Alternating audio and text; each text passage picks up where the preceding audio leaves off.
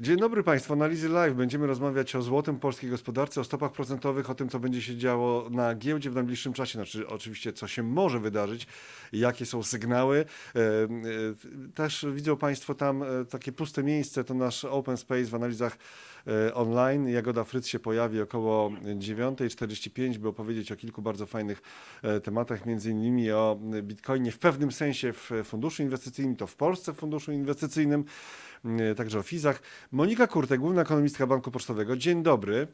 Dzień dobry Dzień Państwu. dobry, witam. Czyli będzie o złotym stopach gospodarce. Mariusz Agodziński też o złotym stopach gospodarce, ale o giełdzie w dużym stopniu. Pojawi się około godziny 9. Ja się nazywam Robert Stanilewicz. No, witam Państwa serdecznie. Jagody jeszcze nie ma, ale niebawem się pojawi. Witam Państwa. E, nie, nie zostawię Państwa naraz, bo byśmy się wątkami być może pomieszali, ale, e, ale e, to, co wydarzyło się ze złotym w ostatnich dniach, rzeczywiście przykuwa uwagę, prawda? Zacznę od Mariusza na taki small talk na razie, tak? Dwa zdania i potem startujemy z Panią Moniką. Co, co Państwo sądzą? To Witam. jest grubsza, jednym zdaniem. Jednym zdaniem. Witam Państwa bardzo serdecznie. Robert, jak wiesz, ja śledzę złoty versus y, polski, y, indeks polskich akcji, więc jakby ten y, obraz delikatnie się teraz zachwiał, ale jakby ta reguła, że czym mocniejsza złotówka, tym gorzej dla naszej giełdy i odwrotnie, czym słabsza złotówka, tym lepiej dla giełdy i to w ostatnich tygodniach. A to widzisz, a widzisz, a pani Monika powie, że są czynniki dla umacniania się złotego, tak? Prawda? Tak. Zdecydowanie. Zdecydowanie tak, ale powiem także o czynnikach e, niepewności, bo tych niestety też nie brakuje. Mhm, no dobrze, to proszę Państwa, startujemy e, z naszym programem Analizy Live e, w piątek 27 października.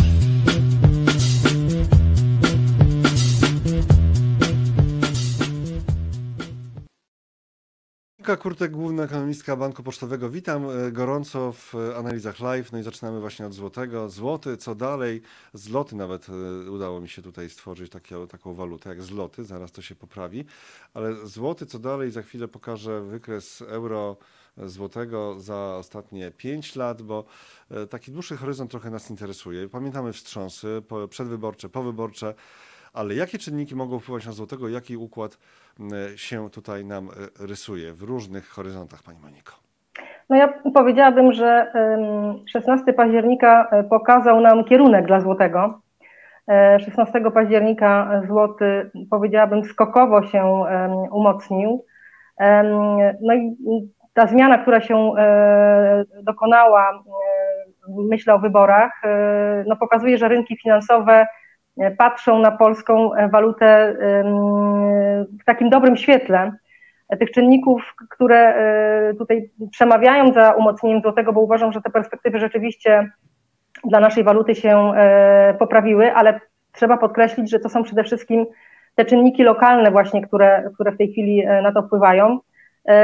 No to jest przede wszystkim oczywiście KPO, tak? I mm, tutaj możliwość powrotu E, do rozmów na temat KPO i odblokowania przede wszystkim tych środków. Oczywiście to jest na razie jakby nadzieja rynkowa, dlatego że my nie wiemy przecież, e, kiedy te środki zostaną odblokowane, w jakim tempie będą napływały i czy my w ogóle zdążymy e, te środki wykorzystać, bo tutaj też przypomnę, że terminy są nieubłagane i w sumie dwa lata do końca jakby wykorzystania tych środków to nie jest tak bardzo dużo czasu, a środków jest bardzo dużo, bo to są setki miliardów wręcz euro.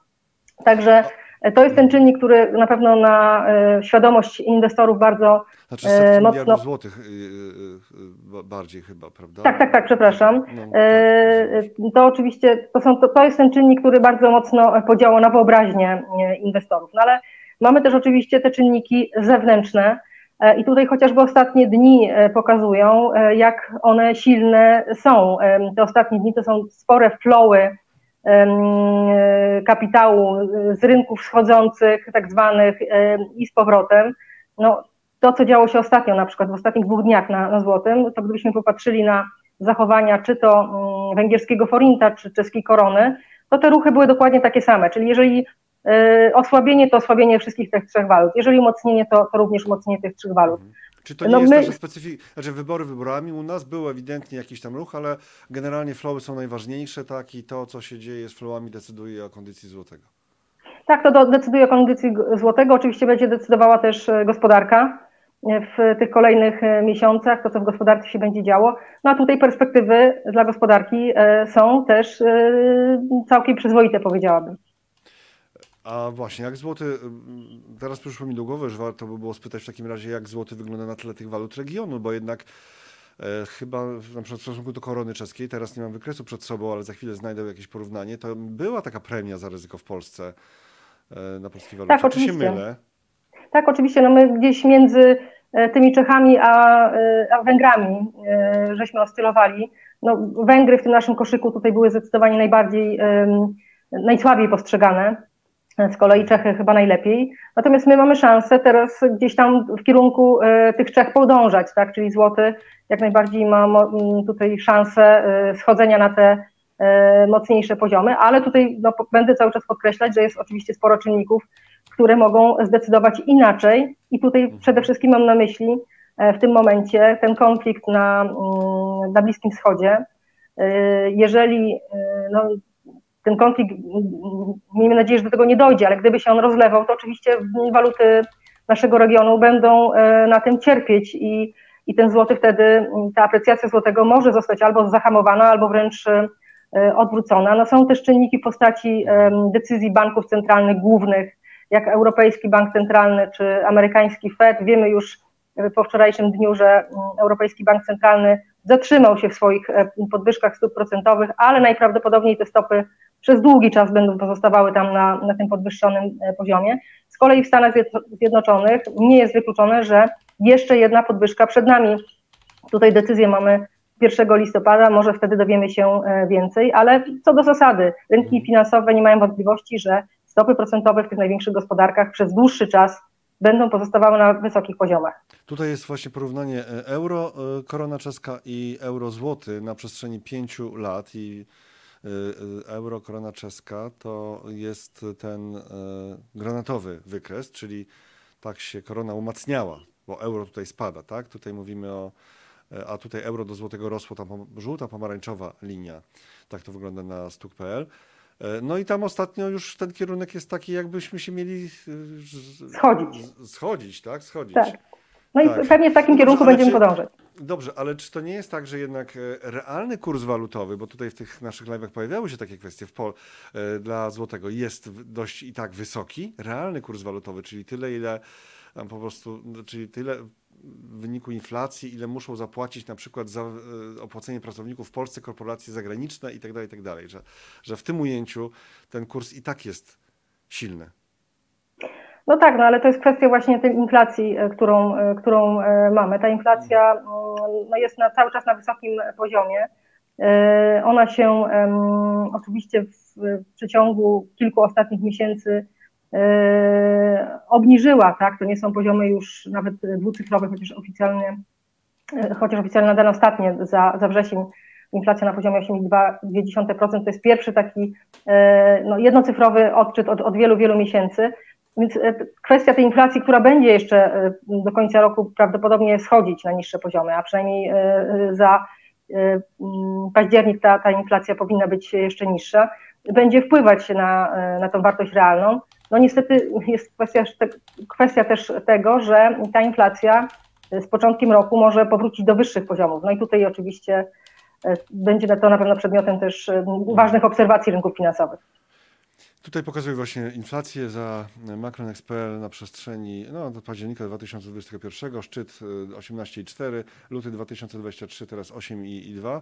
E, No ale stopy procentowe, właśnie, co, czy RPP obniży stopy procentowe jeszcze w tym roku? Bo jak miesiąc temu robiliśmy ankietę u nas na kanale, tak głosowanie, no tam zdecydowana większość tak, że jeszcze obniży. Mam wrażenie, że w ostatnich dniach E, Oczywiście efekt wyborczy, bo to było dużo komentarzy. Jest znaczna część osób, która uważa, że tutaj jednak czynnik polityczny miał znaczenie, ale że ta e, oczekiwanie na obniżki stóp w Polsce w tym roku jakoś tak słabnie. Jak to jest wśród ekonomistów, wśród Was?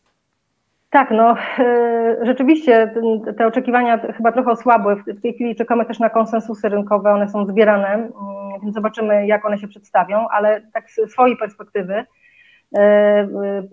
no to przede wszystkim musimy wziąć pod uwagę to, że Rada Polityki Pieniężnej e, przy okazji tej najbliższej decyzji, najbliższego posiedzenia będzie miała do dyspozycji najnowszą projekcję inflacji. tej projekcji inflacji, no po pierwsze powinny zostać uwzględnione obniżki stóp procentowych w dosyć dużej skali, bo w ciągu przecież dwóch miesięcy stopy zostały łącznie obniżone o 100 punktów bazowych, więc te obniżki oczywiście powinny wpływać w ten sposób, że w kolejnych okresach y, nieco inflację powinny jednak y, podkręcać.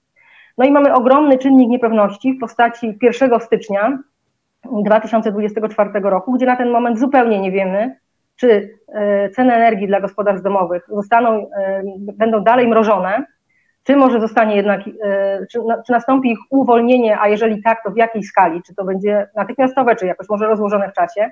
Druga kwestia oczywiście mm, powrotu mm, wyższych e, stawek na żywność, e, stawek VAT-u, to też byłby impuls inflacyjny.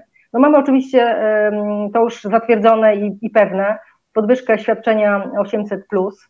E, Wchodzą w życie też niektóre mm, e, podatki, czy, czy podwyżki podatków, no, jak chociażby na alkohol, tytoń, więc tych czynników, e, które tą inflację mogą podbić, jest e, sporo i teraz Rada Polityki Pieniężnej, mając tą projekcję, która też de facto powinna te, te różne czynniki, o których przed chwilą mówiłam, uwzględniać, no to oczywiście em, powinna to wszystko wziąć pod uwagę i w mojej ocenie bardzo prawdopodobne, że jednak w tym listopadzie Rada Polityki Pieniężnej wstrzyma się już e, z dalszymi obniżkami stóp procentowych, tłumacząc to chociażby właśnie tym, że trzeba teraz poczekać, poobserwować sytuację.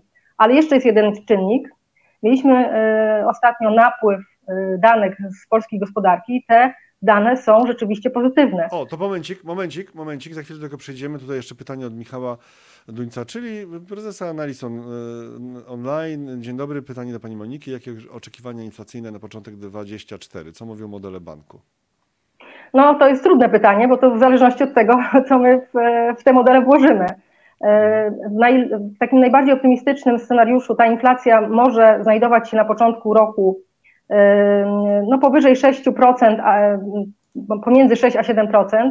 Natomiast w sytuacji, gdybyśmy mieli poodmrażane te wszystkie ceny, o których mówiłam, e, to wydaje mi się, że ta inflacja e, no, może znaleźć się między 7 a 8%, oby nie więcej, więc e, tutaj no, rzeczywiście rozstrzał tych prognoz, w zależności od przyjętych założeń, może być bardzo duży.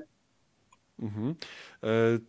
Patrzę jeszcze po komentarzach, za chwilę jeszcze może coś wrzucimy na koniec e, naszego spotkania, bo niebawem będzie już e, bardziej o giełdzie, e, o rynkach inwestycyjnych. O tutaj pytanie jeszcze od Łukasza. W Stanach Zjednoczonych jest restrykcyjna polityka Fedu i luzowanie budżetu. W Polsce i luźna polityka NBP, i luźna polityka fiskalna. Jak to się skończy? No właśnie nie wiemy, jakie będą decyzje nowego rządu, tak? I kompletnie, więc to rozumiem, to jest... To, To jest pytanie, na które bardzo trudno odpowiedzieć. Znaczy oczywiście na- luźna polityka fiskalna i luźna polityka monetarna dobrze skończyć się dla inflacji zwłaszcza nie może.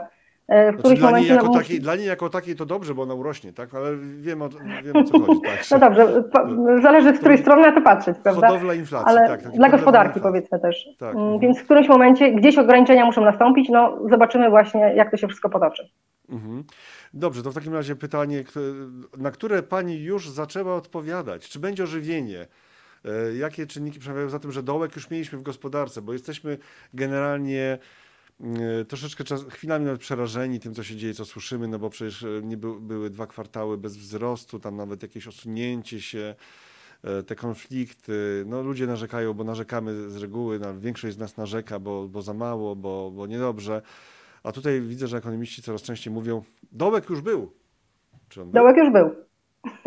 Dołek już był. E, Te dane, które zostały opublikowane e, za wrzesień, o których mówiłam, czyli ostatni miesiąc e, trzeciego kwartału, wskazują, że ożywienie następuje. To znaczy nadal mamy jeszcze spadek w przemyśle i ten przemysł na pewno w kolejnych miesiącach będzie jeszcze mm, na minusie, bo tutaj jednak te powiązania z gospodarką niemiecką, która znajduje się mm, w tej chwili w fazie mm, go- pogorszenia koniunktury, no, ma duże znaczenie.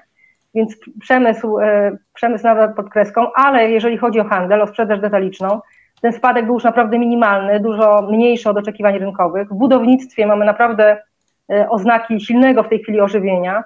E, I w zasadzie te dane wrześniowe, wydaje mi się, przesądzają o tym, że my już w trzecim kwartale zobaczymy PKB na plusie. Niewielkim, ale jednak plusie. No, czwarty kwartał to powinno być dalsze przyspieszenie. To, co w 2024 roku będzie tą naszą gospodarkę ciągnęło, to na pewno konsumpcja. Tutaj widzimy, że to, te Znowu, nastroje konsumentów znowu, się Znowu, tak? Poprawiają. Tak, znowu, no mamy, tak jak powiedziałam, waloryzację świadczeń, świadczenia 800, 500 plus do 800 zł, e, innego rodzaju świadczenia, więc to na pewno mm, będzie wpływało pozytywnie. No, szereg ulg też dla prawda, kredytobiorców w postaci no, niższych stóp, ale też em, wakacje kredytowe. No, tutaj poczekamy jeszcze co, co z 24, jeżeli chodzi o wakacje kredytowe, ale jest sporo takich czynników, które tą konsumpcję wspierają, a jednocześnie inwestycje mają się nieźle. Ale mają się nieźle inwestycje. Właśnie chciałem o tym powiedzieć. No, Tak, czekamy na boom inwestycje- inwestycyjny jakiś generalnie, ale to chyba jeszcze Znaczy, Czy to jest boom? To jest kwestia wykorzystania środków jeszcze z poprzedniej perspektywy finansowej. Mamy e, do końca tego roku e, kwestię rozliczania tych środków, więc widać bardzo wyraźnie, że w jednostkach samorządu terytorialnego inwestycje bardzo silnie rosną, nawet nominalnie ponad 60% w ujęciu rocznym. To są naprawdę bardzo duże, e, duże liczby. Wybory no i też w dużych wybory firmach. Wybory samorządowe będą zawsze przed wyborami samorządowymi. Rosną inwestycje w samorządach. Pani Moniko, pięknie dziękuję. O tych inwestycjach porozmawiamy następnym razem i trzymamy kciuki za to, żeby to był taki zdrowy boom inwestycyjny, a nie tylko zgodny z kalendarzem wyborczym. Yy, I już za chwilę pojawią się kolejne tematy w naszym spotkaniu. Tutaj jeszcze inflacja się pojawiła, ale już ją znikam, że tak powiem, tę tę inflację. Dołek już był, z tym zostajemy dla złotego dobre perspektywy. Oczywiście przy wszystkich ryzykach związanych z tym, co się dzieje na świecie, a wcale dobrze się nie dzieje, tak niestety, bo mówiliśmy o wojnie na Bliskim Wschodzie i ryzyku eskalacji e, tego, tej wojny, ale też przecież Ukraina to cały czas jest e, rzecz, która się dzieje i wojna jest nieprzewidywalna. Nie wiemy, co się wydarzy za tydzień, za miesiąc, za pół roku. Dziękuję pięknie Pani Moniko Melnika. Dziękuję również. Kurtek, główna ekonomistka Banku Pocztowego mm, w analizach live. Dziękujemy bardzo. Teraz Mariusz Jagodziński się pojawi już za moment. Tylko tutaj oddzielimy e, Państwa jeszcze małym dżingielkiem. Dziękuję bardzo Pani Moniko. Do zobaczenia w przyszłości. Dziękuję. Nieodległe Do zobaczenia. nadzieję.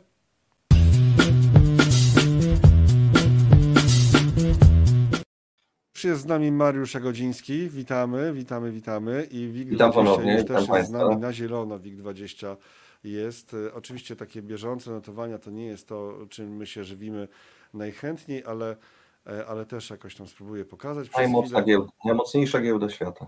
Najmocniejsza giełda świata, tak? Powiadasz. Dobrze, proszę bardzo. WIG y, 20,42%. No, e, ale ostatnio było tak, że była euforia powyborcza. Nie mieliśmy, y, w- powyborczo od razu rozmawialiśmy przez chwilę, bo byłeś w naszym live od razu powyborczym, tak, ale e, powyborcza euforia, potem ta euforia zgasła. Więc jak to, jak to wygląda teraz na najbliższe tygodnie, miesiące? Jak, jakie czynniki będą decydowały i w jaki sposób mogą zade- zadecydować? Czy są, czy są szanse, czy są szanse na kontynuację wzrostów? No, ja jestem umiar- umiarkowanym optymistą, ale jednak optymistą. Wydaje mi się, że, że tą dwumiesięczną korektę, która zaczęła się na końcu lipca, definitywnie pożegnaliśmy. Prawdopodobnie tym wielkim szarpnięciem powyborczym, ale już kapitał płynący na polską giełdę można było obserwować yy, na tydzień wcześniej, przed wyborami, a już ostatnie dni to, to wyraźnie było widać, że ka- kapitał napływa, maklerzy dawali sygnał, że chyba popyt jest z zagranicy. No i potem ta euforia zaraz po. To, to, to taka ogólnie oznaka siły, to co wydarzyło się na rynku, bo jednak taki napływ z zagranicznych e, środków, to on jakby w jeden dzień się nie odwraca, więc to było bardzo dobre. E, Wydaje mi się, że, że częściowo też nasi inwestorzy się do tego mogli podłączyć. Oczywiście to jest tylko chwila, tak? E, e, Można to nazwać jakąś powyborczą euforią, ale ja też widzę cały szereg przesłanek takich, mm, które mają w średnim, a nawet w długim horyzoncie mogą mieć wpływ na to, że, że ta, ten polski rynek akcji, ale i nie tylko, bo może i obligacji będzie dobry i to w najbliższych miesiącach, ale może cały, cały 2024 i to już by był drugi rok pod rząd dobrej koniunktury, bo ten prawdopodobnie bieżący zamkniemy również na plusie. Więc ten mój optymizm jest e, e, raz wynikiem tych ostatnich e, wydarzeń, dni czy dwóch tygodni e, powyborczych i nawet przed, jak i też spostrzeżeń, o których częściowo tutaj mówiliście, tak, bo one wynikają trochę z makro, e, a i też z sytuacji w spółkach, które sobie e, świetnie radziły z wcześniejszymi kryzysami. Też e, sądzę, że będą sobie lepiej radziły niż całość gospodarki, a całość gospodarki będzie w przyszłym roku na plusie. E, Niektórzy, niektórzy ekonomiści wskazują między 2,5 a 3 wzrostu PKB w przyszłym roku, to bardzo godziwy. No ten mamy zamknąć na lekkim plusie po tej technicznej recesji w dwóch pierwszych kwartałach e, roku, więc to, to będzie dobre środowisko dla, dla rynku akcji. Spółki powinny dowozić kwartał do kwartału wzrost e, przychodów i, i wyników również, mówię w sensie rentowności, Także oceniam to środowisko jako, jako dobre, w szczególności dla, dla rynku akcji. Stąd po części rozumiem, że mimo tego, co się dzieje na rynkach zagranicznych, szczególnie w Stanach w ostatnich dniach, e, nasza giełda wydaje się być e, giełdą o ogromnej sile. Najmocniejsza giełda to giełda ar- argentyńska. Najmocniejsza giełda świata to giełda e, argentyńska. Widzisz, ktoś się tutaj e, skasował możliwe, ja- z tym pomysłem, że to Warszawa jest najmocniejszą giełdą świata. Ale znasz mój sentyment do, do naszego rodzimego rynku i kraju, więc No właśnie, to ja to powiem, proszę Państwa. Mariusz Jagodziński to człowiek od akcji, od lat, od wielu lat. I mówię nie, nie dlatego, żeby powiedzieć i trzeba mu wierzyć. Nie, tylko pamiętajcie, on zarządza funduszami akcyjnymi. On nie może powiedzieć, że będzie źle. No nie może. Ale powiedział, że Nieprawda, będzie. dobrze, ale, że powiedział, ale, powiedział w, ale powiedział parę miesięcy temu, że no pachnie korektą. I rzeczywiście pachniało, a potem nawet mocniej niż pachniało. Ale też rok temu, jak Bessa się rozwijała, to też takich było i w maju rozmawialiśmy, ja mówiłem, że to jest taka klasyczna, klasyczna Bessa i, i czeka nas jeszcze dalsza zniżka. Dopiero tam koło października wieściłem, że może to już jest dołek, bo już naprawdę wbijało nas tam w podłogę. Ale to było rok temu i wszyscy już te, o tym nie pamiętamy. Najmocniejsze akcje to polskie kupowane w Bessie. E, Ktoś pisze. Trud spadkowy e, napisał e, Piotr. O właśnie, dzień dobry, witamy Piotra. Witamy Piotra gorąco, tak pozdrawiamy. Zobacz, zobacz, zobacz. Ale nie Trud widzę dzisiaj spadkowy. doktora Szuma z kolei, ale nie widzę dzisiaj doktora Szuma. Dobrze. Dlaczego trud spadkowy tego nie? Bo coś chyba co, takiego coś y, padło gdzieś po drodze może. Ja nawet nie pamiętam o co chodzi. Dobrze, no teraz y, popatrzmy troszeczkę na kreski, tak? Co, co tam Tak, opowiesz o żeby tym, taki troszkę szerszy, horyzont, y, trochę z tego powodu, że tutaj dzień po dniu, jak gdyby obie, o bieżącą informację dajecie i omawiacie sytuację, jak gdyby dzień po dniu, e, więc ja zawsze y, staram się trochę wydłużyć horyzont, żeby, żeby też A pokazać... słuchaj, bo było przejęzyczenie, nie trend spadkowy, tylko trud spadkowy, musiałeś powiedzieć. Ja przepraszam, ja każdego słowa nie wyłapuję, bo jednocześnie całą tą maszynę muszę obsługiwać. Skutki tego bywają różne, tak, ale Żebym tylko się słownie mylił, a nie w inwestycjach. Dobrze, proszę Państwa, mamy tutaj nigdy się, nie mylisz, jeszcze- nigdy się nie mylisz w inwestycjach? Nawet? Bardzo często się mylę, ale żeby chociaż 6 na 10 było na plus, to już jest dobrze. Jak jest 7, 8 na 10 dobrych decyzji, to, Okej, to nawet bardzo dobrze.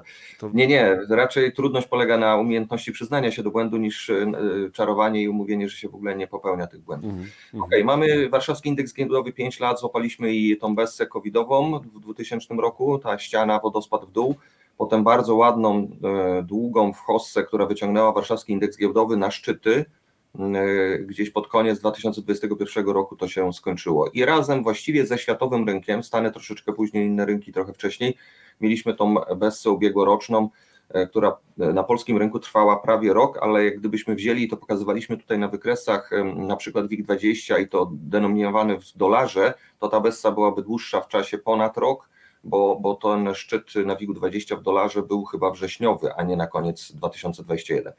E, Suma summarum, zakończyliśmy tą bessę, bo ja jestem e, tutaj na stanowisku od ubiegłego roku, że bessa za nami, zakończyliśmy ją w październiku ubiegłego roku i mamy taki równy rok, 12 miesięcy od, od dołka. E, I tu po prawej stronie wykresu jesteśmy, zobaczcie Państwo, to jest interwał tygodniowy, on wygładza ruchy, dzięki temu jakby nie, nie, nie żyjemy tą chwilą dzień po dniu, co się działo. Wygładziło też to, jest e, poderwanie po, po, po wyborcze, ale wygładziło te zmiany dzień po dniu, e, które były bardzo duże, e, również zniżki. No i, i, i mamy jakby taki mm, pierwszy ruch wzrostowy po dwumiesięcznej korekcie, ale cała ta fala wzrostu od października do, do dzisiaj, całe te 12 miesięcy wygląda tak, tak akuratnie bym powiedział, wygląda na, na taką klasyczną pięciofalową, bo mamy pierwszą falę wzrostu, korekta, druga fala wzrostu, korekta, czyli 1, 2, 3, 4 i teraz piątka powinna się wyrysować.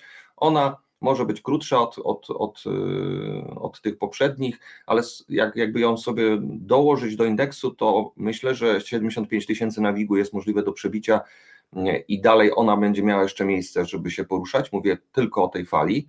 E, A gdyby miała być duża hossa wieloletnia, to ten cały pięcioruchowy, e, pięciokrokowy ruch mógłby być pierwszą falą wzrostową.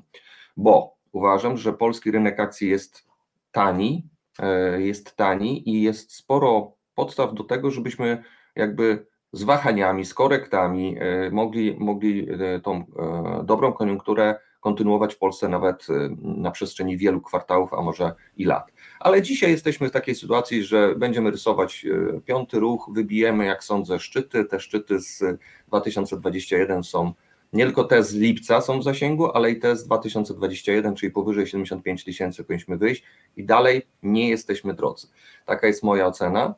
Jakbyśmy mogli następny No ale dobrze, dobrze, ale wiesz, no to nie Zdania? jesteśmy drodzy, ale, y, ale cena y, po cenie do wartości księgowej to jednak październik, to był październik, rok temu. No ale rozumiem, że nie chodzi o to w inwestowaniu, żeby, żeby złapać dołek, ten dołek dołków, a jak się go nie złapie, to już nic nie robić, tak? To nie na tym polega. No nie, nie, no właśnie o to chodzi, że, że to łapanie dołka to po pierwsze jest nieprofesjonalne. To- jest oczywiście żart, bo miło złapać dołek, bo wtedy już jest się bardzo zarobionym, ale nie, inwestowanie nie polega na tym, że polujemy na dołki. Czy to są dołki w lokalnych korektach, tak? Mieliśmy trzymiesięczną korektę od końca stycznia do, do, do marca, mieliśmy teraz dwumiesięczną korektę i łapanie tego dołka, że już wiedzieliśmy tam 2-3 dni przed, przed wyborami, że to jest dołek i, i, i tu trzeba teraz bardzo dużo inwestować.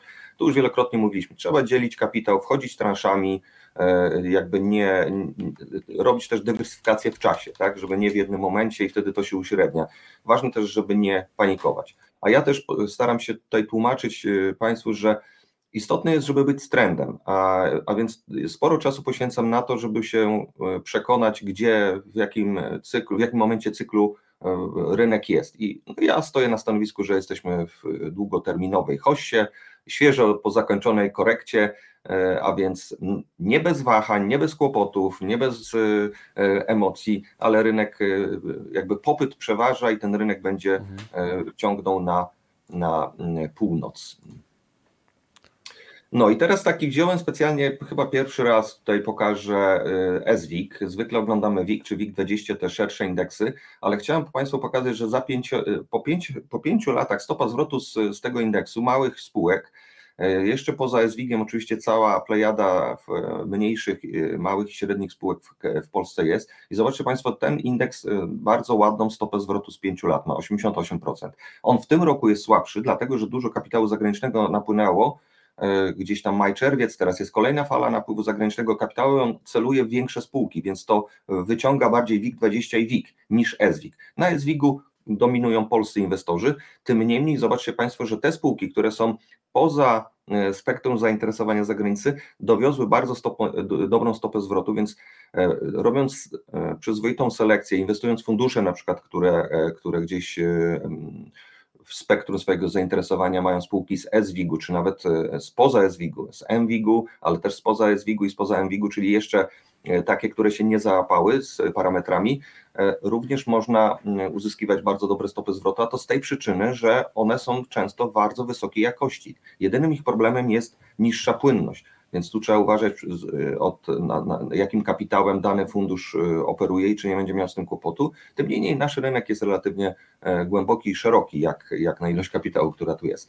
No i to pokazuje, że jest to pewnego rodzaju mitem, że w, w średnim terminie nasz rynek przez całe tam lata, może nawet i dekadę i więcej potrafi iść w boki i, i nie dać zarabiać. To zależy od selekcji i tutaj na indeksie mniejszych spółek pokazane jest, że, że nawet indeks, y, czyli relatywnie szeroki rynek małych i średnich spółek potrafi dowieść dobrą stopę zwrotu. I jak widzicie Państwo w lipcu wybił ten indeks swój e, rekord wszechczasów, no i teraz zarysował, tak jak i szerszy rynek, e, korektę, e, no i pokazuje relatywną słabość, to znaczy widać, jak, że jak zagranica wchodzi, to ten indeks aż się tak dobrze nie zachowuje, tym niemniej uważam, że tutaj e, krajowi, rodzimi inwestorzy będą ten indeks również wyciągać na nowe rekordy. No właśnie, powiedziałeś, za granica wchodzi, to jeszcze mm, zanim pójdziemy dalej, pokażemy według Ciebie, ciebie jakieś tam zależności między WIG-iem a dolarem, Dolarem. złotego, to, Tak. to co z tą zagranicą, tak? Co z tą, to, to jest ewidentne, no, na WIG-u 20, no to wszyscy już, no zagranica, bo tak po, popłynęło w górę. To dlaczego No potem jednak ta euforia tak szybko się skończyła? Już teraz jesteśmy te dwa tygodnie, tak? No nie, no raczej chyba nikt nie kupuje dzień po dniu. Jakbyś tam przerzucił na następny slajd, tam jest właśnie dolar, dolar WIG y, zestawiony po, po w, w ta, o, tak specjalnie, może to nie jest duży, duży wykres, ale celowo wziąłem jedno pod drugim w tym samym okresie, czyli 12 miesięcy. U góry mamy dolar do e, złotówki, na dole mamy warszawski indeks giełdowy. Jak, jak widzicie Państwo, e, działa to tak, że jak nasza złotówka się, e, jakby jak dolar, bo tu u góry jest dolar do złotówki, czyli jak Tak. dolar osłabiał się, czyli od szczytu 5 zł to był dołek naszej koniunktury, dołek bez e, spadł do poniżej 4, to w tym czasie warszawski indeks giełdowy miał długą e, falę hossy i mieliśmy ten lipcowy szczyt. I wtedy to pokazywałem, żeby sugerować, że coś na tym dolarze się tam w lipcu dzieje, bo on już trochę wcześniej zareagował i zaczął się umacniać, a jeszcze warszawski indeks giełdowy delikatnie podciągnął. No i to był, jak się okazało, początek mm, korekty, czyli dolar zaczął się umacniać do złotego i w tym czasie my mieliśmy korektę. Oczywiście tutaj doszła ta, doszedł ten wodospad związany z decyzją Rady Polityki Pieniężnej i, i tym zaskoczeniem 0,75. Jeśli pozwolisz, to pokażę to też na jednym wykresie. Dolar, złoty i WIG. WIG jest y, żółto-pomarańczowy, pomarańczowy, a dolar złoty granatowy. Mhm. To to samo, to to samo, co, co było u To ciebie. samo, tylko wrzuciłeś. Tak. No proszę. To następnym Tak, razem na w takim zestawieniu oczywiście, bo to jest za rok i takie zestawienie zawsze wiesz, ten punkt zaczepienia jest w tym samym miejscu i to pokazuje. To Tak, nie tak. I teraz ja mam e, w cenach, tak, czyli pokazuję jaki jest Tak. kurs e, 4,2, 4,3, 4,4, to co widzieliśmy, tam miałeś zmianę procentową, jakby e, Mhm. umykają nam ceny, ale tym niemniej idea jest ta sama, tak? Zobaczcie Państwo, no, po prawej stronie wyraźne, wyraźnie e, tutaj e, odbija, te odbicie teraz w ostatnich dniach e, w górę e, i, i w tym samym czasie dolar z tych e, 4,40 już baliśmy się, że znowu będzie 4,50 i, i na może na 5 jechał, a tu przyszedł napływ kapitału i, i od razu na naszym rynku widzimy poprawę. Także to jest spora. Tylko zastanawiam spora, się, czy nie lepiej patrzeć na euro-dolara w tym układzie.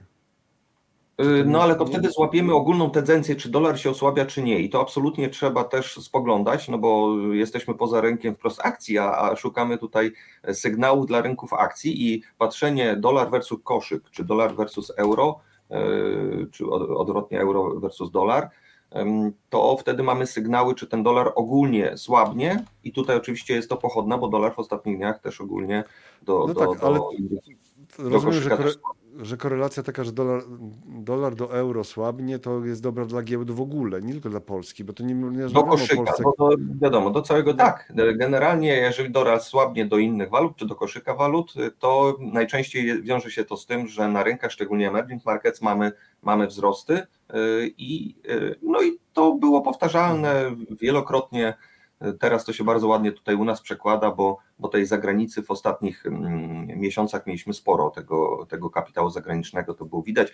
Giełda podała teraz dane mm, o strukturze inwestorów w kraju po czerwcu tego roku, czyli mamy kolejne półrocze i wzrosł, wzrósł udział zagranicznych inwestorów do 65% w obrotach. Oczywiście tam są te wahnięcia, o tym mówiliśmy, że pewnie przez część domów maklerskich zagranicznych robią też krajowe instytucje. Tym niemniej to nie zmienia tego, tej tendencji, że to od lat rośnie i to jest naprawdę duży udział zagranicy. Ona decyduje o głównych trendach. To takie ćwiczenie. Teraz jest euro-dolar granatowy, a na górze WIG y, ten pomarańczowy. Oczywiście to są zmiany procentowe, nie ceny, ale to tak wygląda trochę jakby po prostu WIG był takim turbo-eurodolarem.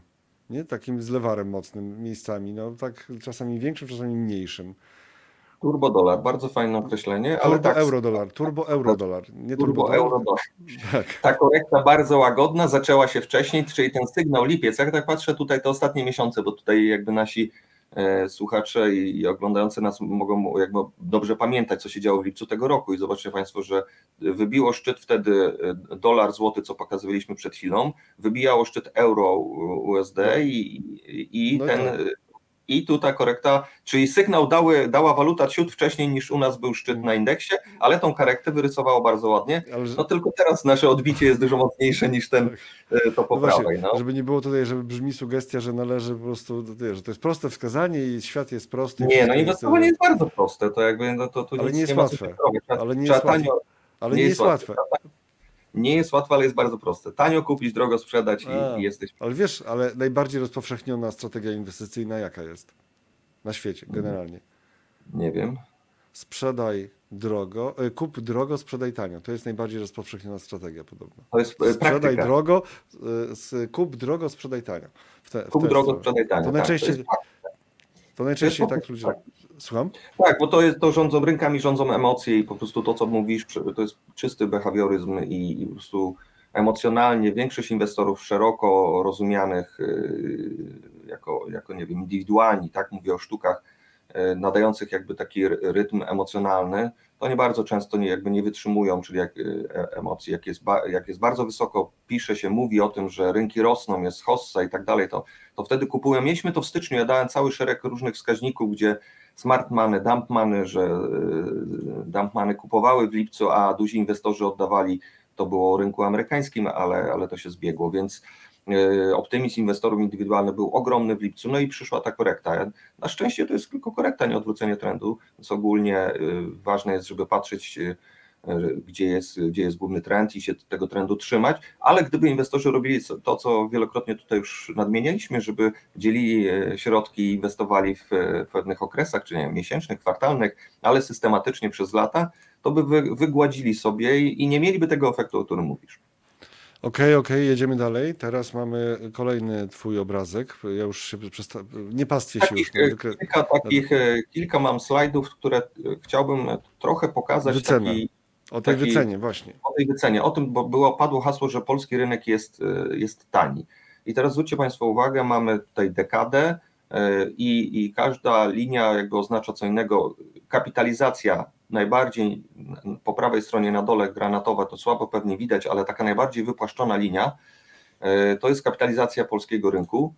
Potem mamy przychody, linia, która mniej więcej systematycznie rosła, ale też w ostatnim czasie dużo mocniej, czyli przychody firm zdecydowanie mocniej wyskoczyły. Oczywiście jest to pochodna również inflacji, bo, bo łatwiej się podnosi ceny, jak jest inflacja i wtedy też przychody z racji tego rosną, ale to jest też pokazanie siły e, przedsiębiorstw, które, e, które tworzą e, kapitalizację naszej giełdy. I ostatni, ten najjaśniejszy, który jest teraz najwyżej, to są zyski. I mamy największą lukę między tym, jaka jest kapitalizacja rynku, a jakie zyski oraz e, e, przychody generują firmy. E, ta luka jakby daje pod, podstawę do tego, by twierdzić, że polski rynek jest tani, bo minęła dekada, firmy zarabiają, mają większe znacznie przychody niż dekadę temu, mają znacznie większe zyski niż dekadę temu, a kapitalizacja urosła raptem o 30%, czyli tu 120% przyrostu, 110 przyrostu poprzednich parametrów, przychody, zyski, a kapitalizacja o 30%. Także jakby przychody i zyski e, potroiły wynik, e, który daje giełda w postaci kapitalizacji.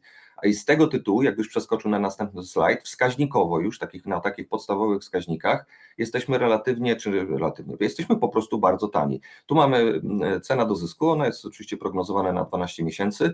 E, nie ma tego wzrostu z ostatnich dni, więc ten e, wykres e, warszawskiego indeksu giełdowego cena do zysku byłby podciągnięty końcówka w górę, co nie zmienia faktu, że do średniej 12,7 nam by było dalej bardzo daleko.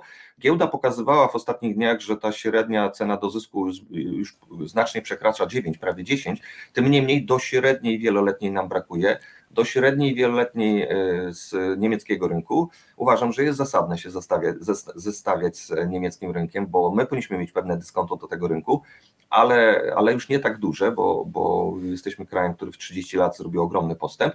No i oczywiście Standard Poor's, czyli szeroki rynek amerykański, on zawsze był drogi, zawsze jest najdroższy i, i przyczyny tego są e, jakby oczywiste. No i tu mamy pokazane, że jest powyżej średniej ten indeks. Jeszcze teraz, jak widać, jest sezon wyników, mhm. E, były zaskoczenia i będą jeszcze zaskoczenia. Część firm może nie dowodzić takich dobrych wyników, więc e, nawet jeżeli rynek by szedł w bok, to mogłoby się okazywać, że dalej będzie jeszcze rosło to powyżej średniej krótko mówiąc, ten rynek jest relatywnie za drogi, może nie jakoś przewartościowany, ale na pewno nie jest tani. Natomiast my jesteśmy tani.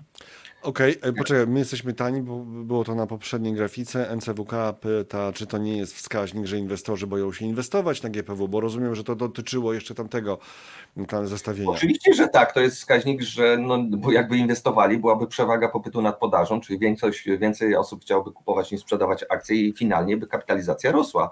Tak, tylko y, jakby to nie zmienia faktu, że w wyniku te, te, te, tego, co się działo w ostatnich latach, że jednak e, zainteresowanie polskimi akcjami, szczególnie krajowych inwestorów, jest nieduże, żeby nie powiedzieć małe.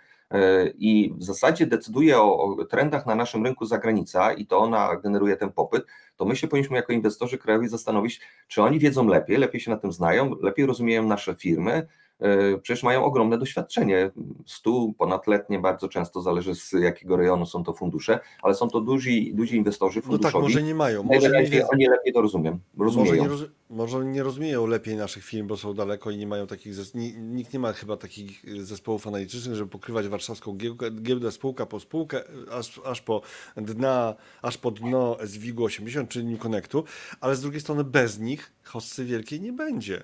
Nie będzie, ale jak widać przychodzą. I teraz Mhm. mamy w Polsce y, dwa, dwie, dwie tendencje wyraźnie widoczne w ostatnich już kilku kwartałach, bo mówię o inwestycjach bezpośrednich. Zaskakująco dobre były inwestycje bezpo- bezpośrednie w 2022.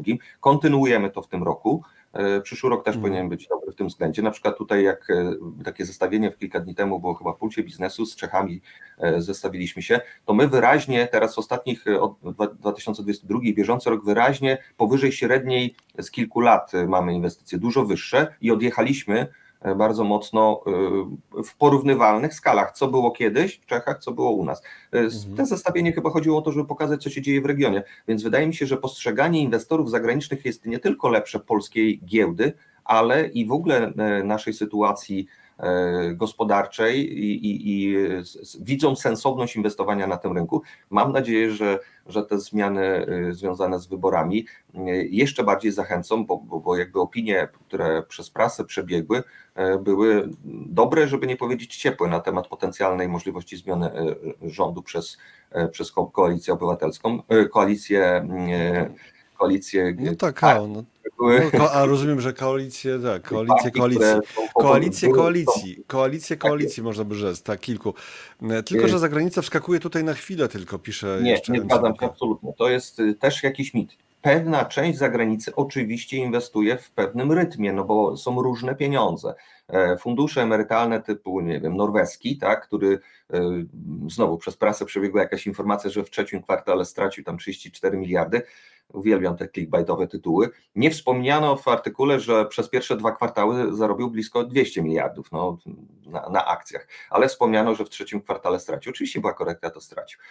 Suma summarum to jest fundusz, który jest od wielu lat na polskim rynku i trzyma pozycję sporą. Raczej to jest fundusz, który jedzie w jedną stronę, bo masz y, wiele lat temu podjął decyzję, żeby zaangażowanie w akcje było rzędu 70% plus, więc to jest czysto, no może nie czysto, ale bardzo akcyjny fundusz. Robi ekspozycje, tam są raczej napływy, więc tego rodzaju duzi gracze raczej zajmują pozycję na lata. No może nie jest to czyste buy and hold, ale w takiej głównej osi tak. Te pieniądze, które napływają, odpływają, to jest taki, e, nazwijmy to spekulacyjny kapitał, też duzi inwestorzy, e, często fundusze hedgingowe oraz pewien flow związany z ETF-ami, bo jest jakiś sentyment lepszy dla emerging markets i gorszy. Także e, w tym sensie nie mówię, że nie ma takiego flow, ale jest to pewien rodzaj mitu, który mówi, że czy to ma oznaczać, że co za dwa tygodnie czy za miesiąc, jak oni już się wycofają, to nie ma ani złotówki zagranicznej? Nie, to tak nie wygląda. Więc część pieniędzy waha się, tak samo jak na krajowym rynku. Ale, ale za, zobacz, nasz widz się upiera, ale cały czas nie jest to inwestowanie długoterminowe, a spekulacja. Tak? Tu O. MCWK uważa. No, no właśnie, nie, część i bardzo dobrze, po pierwsze, trzeba bronić spekulacji i spekulantów. To jest y, y, to, co daje płynność na rynkach. To jest, y, daje jakby układ krwionośny, tej, musi być napełniony krwią i ta krew musi być pompowana. Bardzo dobrze, że są spekulanci. Niech oni sobie falują. Naszym zadaniem jest, żeby w każdej fali napływu ściągnąć jakąś część inwestorów długoterminowych, a, a ten falujący y, razem z pewnymi cyklami jakby, czy, czy falami e, koniunktury i dekoniunktury chwilowej, tak jak teraz była dwumiesięczna korekta. Widzieliśmy to na walucie, stąd są te wahania między innymi na walucie. Więc ja co do zasady to widzę, zgadzam się z tym, ale nie zgadzam się, że to y, nie wiem, miesiąc po tym jak odpłynęli, już ich nie ma. Nie, są inni. Inni, którzy są również długoterminowi, więc mamy na polskich e, spółkach duże pozycje zagranicznych inwestorów. Latami całymi wspomniany fundusz norweski dalej, e, dalej ma e, konkretne spółki kupione i to e, czasami zwiększa tą, tą pozycję, jak są napływy, a czasami się wstrzymuje, rzadko wychodzi, chyba że operatora tutaj na kraju, bo to parę lat temu była taka sytuacja, że zmienił podmiot, który zarządzał asset managera, więc wtedy pewne pozycje były zamykane. Także nie, no to raczej jaka, jaki typ funduszu, tak, czy ETF, czy rodzaj hedgingowego, czy spekulacyjnie działającego funduszu, czy też taki, który jest w ogóle w strategii długoterminowej i robi pewne alokacje na, na obszary geograficzne. E, No i tyle. I, i obo- obok tego mamy jeszcze inny też krajowy popyt. Fajnie by było, jakbyś rzucił ten slajd, bo jak jesteśmy przy popycie, to możemy, może omówmy Ale sobie poczekaj, jeszcze porozmawiamy o wycenach. Jeszcze o wycenie. No dobrze, o tutaj wycenach. jeszcze Proszę takie bardzo. zestawienie Bo tu Bardzo mamy... mi, się, bardzo, bardzo mi się podobała prezentacja ostatnia e, giełdy papierów wartościowych. Spółka notowana e, sama, sama się notuje na swoim e, rynku przez siebie prowadzonym i zrobiła takie duże zestawienie, porównując cena do zysku wielu rynków, wielu giełd. Jak widzicie Państwo, to nie są celowo wybrane, bo one w większości są, są i Ale rozwinięte spółek, kraje. ale operatorów, cena do zysk operatorów, tak? W tym sensie. No tak, ale to są, to są całe y, cena do zysku rynku, tak? Cał, całego, Mhm. tak jak masz GPW, to, to tutaj podano spółki notowane na GPW. Jak masz y, Hongkong, to spółki Mhm. notowane w Hongkongu i, i w tym sensie. Cena do zysk to jak rozumiem prognoza, tak? Bo ona jest, tak jak powiedziałem, 9,7, to co wspomniałem, i tutaj trochę wyżej niż w tamtym moim wyliczeniu.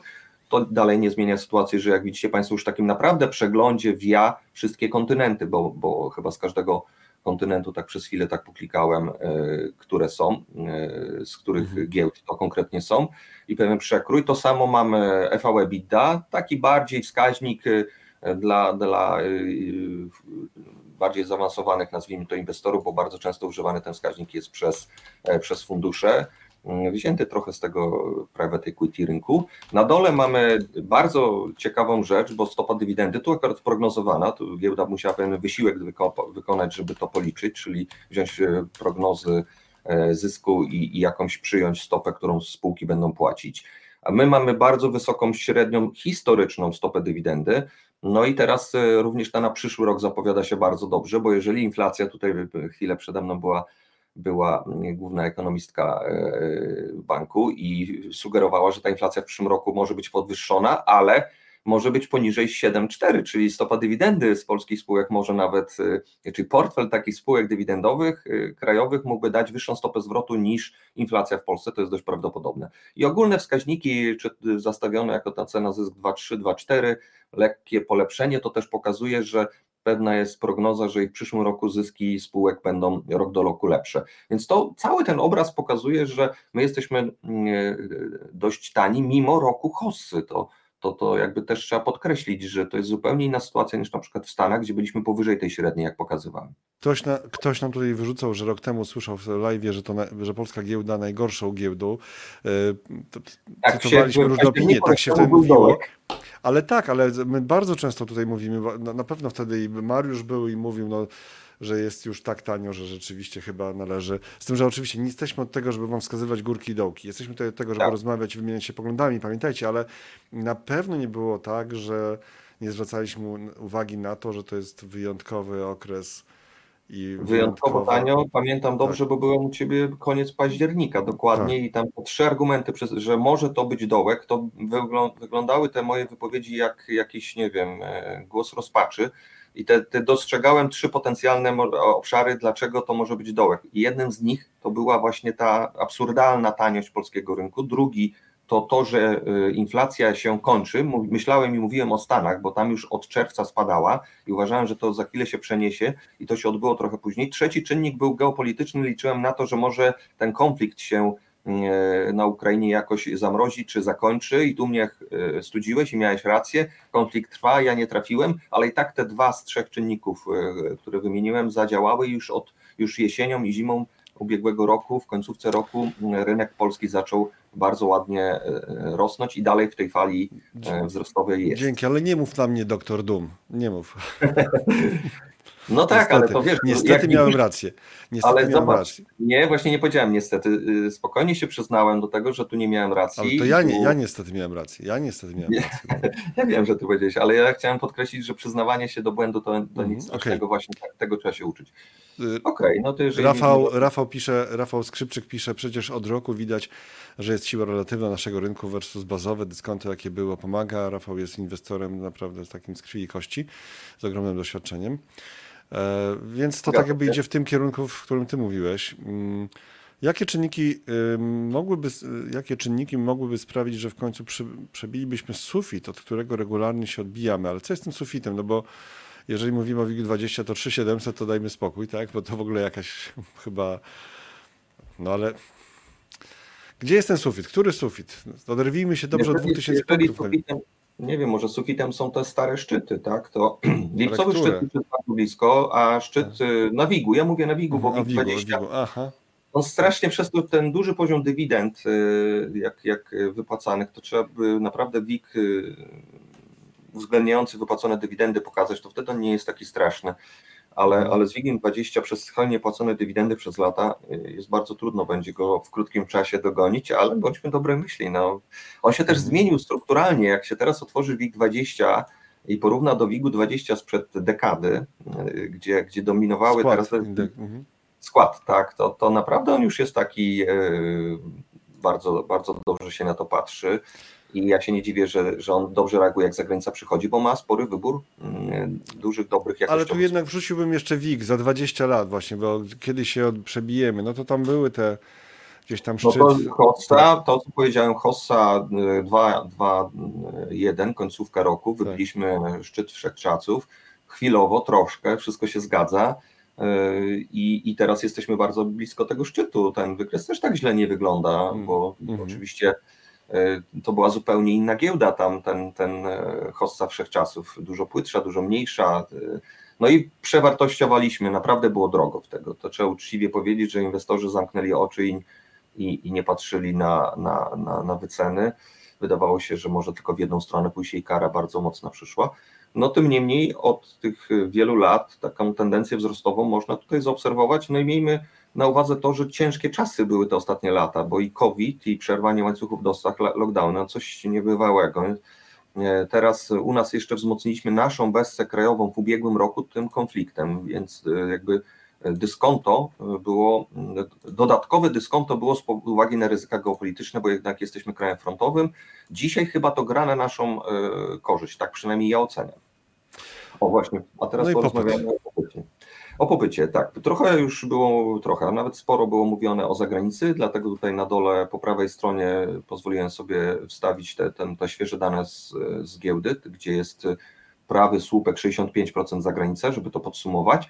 E, Natomiast dostrzegalne znaczenie, czy rosnące i dostrzegalne znaczenie, tak trzeba powiedzieć, rosnące w najbliższych latach, będzie miało PPK. Postawiłem nawet tezę w takiej innej prezentacji, że to może być e, efekt OFE, oczywiście wydłużony w czasie, nie tak gwałtowny, no bo to był większy program, ale tak, ja wiem, cały rynek od lat mówi, że brak, że brak pie- pieniędzy, brak pieniędzy, brak pieniędzy. Ja bym wolał, żeby na e, giełdzie było więcej IPO. Oczywiście przy tych wycenach to pewnie właściciele niekoniecznie Wrócą, mają motywację, wrócą. żeby, żeby wracać i żeby to były tak świetne spółki, żeby te pieniądze i tak wyskakiwały z depozytów, wiesz, e, z, od inwestorów zagranicznych, bo jak najbardziej PPK w porządku, tylko wieszanie wszystkiego na tym, że będzie jakaś maszyna, która będzie pompowała kasę na giełdę e, z automatu, to wiesz, no mnie, Nie, to, nie to nie. mnie, mnie to nie pociesza, mnie to nie pociesza po prostu, no. ja to, jakby, żeby jasno tutaj to powiedzieć, to nie będzie, to będzie w pewnym sensie efekt OFE, no nie na tą skalę, to nie będzie ta maszyna, która ciągnie, no może za dekadę już będzie ją bardziej widać. Natomiast to, że na rynek 300 milionów miesięcznie będzie wchodziło gdzieś w przyszłym roku średnio, e, popytu ma znaczenie i to jest bardzo dobre. Po pierwsze, nie ma w tym nic złego, tak? Fundusze emerytalne działają na całym świecie, to my jesteśmy daleko w tyle z rozwojem tej e, nogi funduszy i to już od dawna powinno być rozwijane i Okej, nie czyli to nie jest nic sztucznego, chcesz powiedzieć, tak? Absolutnie to nie jest nic sztucznego i, i e, to jest coś, co powinniśmy jakby chwalić, bo to buduje zamożność w długim terminie. Bardzo dobrze, że one mają dużą ekspozycję na akcję relatywną. Tam oczywiście są te grupy zależnie ile lat do emerytury. Tym niemniej to jest bardzo dobre zjawisko. Powinniśmy kopiować właśnie to, co dwa największe fundusze na świecie to jest japoński i norweski. E, jak mówiłem, ten norweski ma 70% ekspozycji na akcje. To jest fundusz emerytalny. No więc E, Ja jestem daleki, żeby to, to e, w jakiś sposób dyskredytować. Natomiast co do skali, ona jest nieduża. E, Dopiero jak do tego się doda tam IKE, IGZE, to też są skale takie w kilkunastu tam miliardach, czy dwudziestu paru chyba łącznie, to nawet może być trochę więcej, ale najważniejsze, że to jest strumień in plus, to są pewne procesy. Trzeba też zwrócić uwagę, że Dzisiaj to już 44% jest osób, które jest w programie. Startowaliśmy z poniżej 30 i wśród dużych firm powyżej 250 osób zatrudniających ten, ta, ta, ta alokacja przystępująca do, do programu jest, przekroczyła 50 i tutaj zaskoczenie, ale przede wszystkim szeroko rozumiana budżetówka nie jest chętna, żeby do, do programu dołączyć. Suma summarum ja tu widzę miejsce po pierwsze, żeby ten program jeszcze zwiększył, nazwijmy to alokację, czyli żeby więcej osób przystąpiło, tak jak to się odbyło w Anglii, bo na tym wzorujemy to na anglosaskim rozwiązaniu z UK i, i, i to jest bardzo dobre rozwiązanie. Niskie koszty, fajna konstrukcja, ale to będzie rosnący strumień już w przyszłym roku, zauważalny szczególnie właśnie dla małych i średnich firm, bo na tym dużym, z dużą kapitalizacją to to jest bardzo mały, tak, ale w ogóle dostrzeżmy to, bo jeszcze dwa lata temu tego w ogóle, to, to skala tego była symboliczna, a teraz będzie rosnąca, to nie ma być coś takiego, że to być, ma być jakaś główna ręka biorąca, ale sama ta myśl, że, że jest biorący, kupujący, to będzie buforowało na przykład y, y, te sytuacje, kiedy nikt nie chce brać, wspomniana ucieczka za granicę, nic się jakby, może nawet bardzo złego nie dzieje, ale z jakichś tam przyczyn nikt nie chce kupować, a tu się okazuje, tak jak ta, ta wojna, że nasi krajowi inwestorzy w wyniku takiego, a nie innego systemu czy programu e, inwestują część środków. To po prostu jest ogólnie dobrze w horyzoncie dekady, zobaczymy, że z tego będzie korzyść. Ja po prostu to dostrzegam, że od dzisiaj, czy już w tym roku to jest zauważalne, od przyszłego roku naprawdę będzie to strumień całkiem e, godziwy. Ja szacowałem początkowo 250, teraz jestem większym optymistą, bo e, trochę trochę się tym przyjrzałem i to pozwoli również zarządzającym e, na e, używanie selekcji, no bo ci e, zarządzający, którzy inwestują te środki, również będą wybierali spółki i to jest znowu kolejna rzecz bardzo dobra w długim terminie, czyli będzie jakościowe spółki będą nagradzane tym, że będzie strumień latami buy and hold do nich płynął i wtedy będą wyżej wyceniane, będą robiły nowe emisje i tak dalej. Wszystko to w długim horyzoncie to są te pozytywne rzeczy, które powinna giełda z sobą nieść dając nie tylko miejsce, gdzie możemy płynnie alokować czy handlować, tylko inwestować. Masz jeszcze kilka ciekawych obrazków, ale już ich nie pokażemy, e, bo jeszcze musimy zmieścić ten, jednak otoczenie, otoczenie musimy zmieścić, a już za chwilę, e, za chwilę pojawi się tutaj Jagoda Frydz ze swoimi tematami, już nie możemy się wszyscy doczekać, chociaż oczywiście będziemy żałować, że twoja część się zakończyła. Okej, okay, jest taki komentarz, to mamy iść pod prąd, jak USA i Germany już zawróciły, przebiły wsparcia, E, kolejna sprawa, rentowności e, bez na długu, bez na długu, ciągły wzrost, wzrost rentowności w Stanach. E, tam się dzieją rzeczy naprawdę niesamowite, bo kredyty hipoteczne nowe są straszliwie drogie, więc, więc to grozi recesją ewidentnie firmy, które zaciągały tanie finansowanie w czasach COVID-u i lockdownów, już te, to finansowanie pewnie im się będzie kończyło, więc będą zaciągały nowe finansowanie po wyższych kosztach. Rośnie góra niespłacanych długów na kartach kredytowych w Stanach, bo konsumenci już przejedli to, co dostali w COVID-zie, więc y, gospodarka niemiecka, tam nie widać ożywienia, więc jak ma być dobrze na warszawskiej giełdzie, skoro jest tyle czynników zewnętrznych negatywnych? Bo to nie będzie prosty rynek. To jakby to nie jest coś takiego, jak obserwowaliśmy, nie wiem, w Stanach Zjednoczonych dekada łatwych wzrostów.